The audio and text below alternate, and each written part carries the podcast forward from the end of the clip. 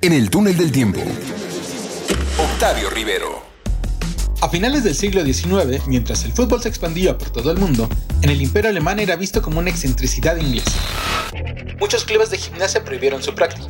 Esto hizo que aquellos dispuestos a jugarlo tuviesen que fundar sus propios clubes. Así surgieron el Bayern Múnich y el Borussia Dortmund, entre otros. Todo comenzó a cambiar en 1903, cuando se fundó el Campeonato Alemán de Fútbol, que se disputó por 60 años. En él, Alemania se dividía en diferentes ligas regionales que disputaban su propio torneo. Los campeones y subcampeones se calificaban al Campeonato Nacional, que se definía en una final que era celebrada generalmente en Berlín los primeros días del mes de junio. A diferencia de sus vecinos, Alemania era el único país en no contar con una liga profesional, lo que se veía reflejado en el poco nivel que mostraba la selección, que era considerada muy por debajo de equipos como Austria, Checoslovaquia y Hungría.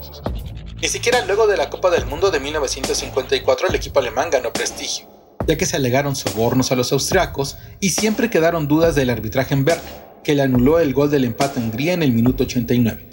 Para mejorar el nivel, Sepp Herberger, entrenador nacional, pedía en cada reunión de la federación la creación de un torneo, como los que se desarrollaban en el resto de Europa.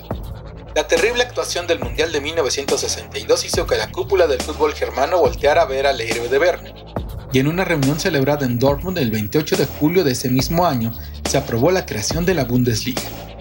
Así, un 24 de agosto de 1963, el delantero Timo Konietzka marcó el primer gol de la nueva liga, al minuto 1 del partido entre el Werder Bremen y el Borussia Dortmund. Hoy, exactamente 58 años después, la Bundesliga es un modelo de gestión. Sus clubes son los únicos que mantienen números negros en su contabilidad y el promedio de asistencia más alto en el mundo. Además han ganado 34 títulos europeos y su selección 3 Eurocopas y 3 Copas del Mundo. Me pueden encontrar en redes sociales como Octavio Rivero. Nos escuchamos en el próximo túnel del tiempo.